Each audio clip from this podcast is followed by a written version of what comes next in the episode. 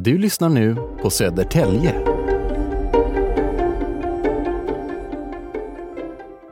Kanalparken. Så kallas den lilla parken framför katolska kyrkan intill Mälarbron än idag. Men platsen har numera ett annat officiellt namn. Sakarias Antelius park. Sakarias Antelius, vem är det? Vi får resa tillbaka ända till 1600-talet för att träffa på honom. Närmare bestämt till 1623.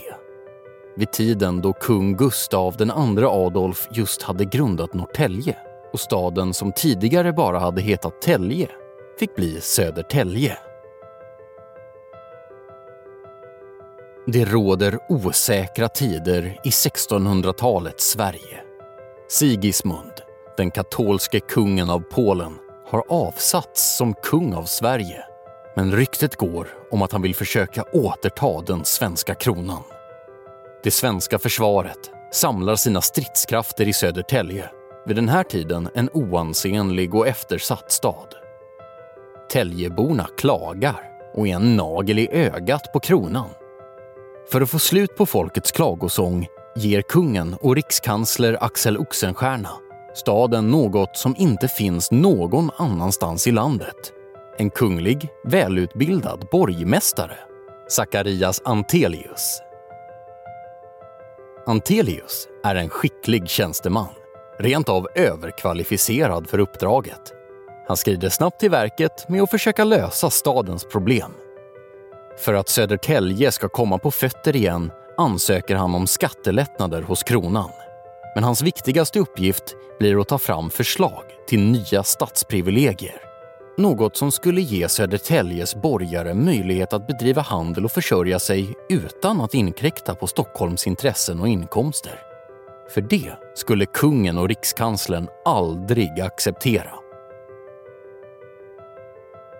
Antelius har att göra. Kring påsk 1624 ska det hållas riksdag i Stockholm och borgmästaren är tilltänkt som en av Södertäljes delegater. Men då briserar en enorm skandal. En hemlighet uppdagas som ställer allt på ända. Drottning Maria Eleonoras italienska lutspelare, Veraldi, avslöjar att Zacharias Antelius i hemlighet är katolik. I det strikt lutherska Sverige och med det överhängande hotet från den katolske Sigismund i Polen är Antelius brott av värsta sort. Tillsammans med ett gäng andra konspiratörer som misstänks ha försökt förgifta kung Gustav Adolf anklagas Zacharias Antelius för högförräderi.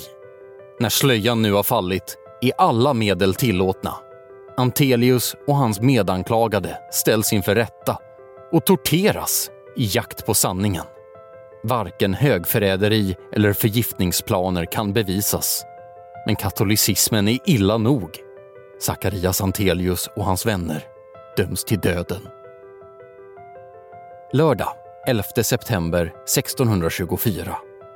Södertäljes borgmästare Sakarias Antelius förs tillsammans med vännen Göran Bär, även han hemlig katolik, den korta biten från fångtornet på Stockholms slott till Stortorget. Hela Stockholm är på plats för att bevittna skådespelet. Och mitt i den uppeldade folkmassan på torget reser sig en chavott där bödeln väntar med sitt nyslipade svärd. Två gånger lyfter bödeln svärdet. Två huvuden skiljs från sina kroppar. Men till skillnad från många andra avrättade fångar slipper Antelius och hans kompanjon få sina avhuggna huvuden spetsade på pålar. De begravs istället på Riddarholmen intill det gamla Gråmunkeklostret. För Södertälje är skandalen pinsam. Men inom kort ska namnet Zacharias Antelius vara så gott som bortglömt. Och det skulle det förbli tills han, nästan 400 år efter sin död, fick en park uppkallad efter sig. Du har lyssnat på Södertälje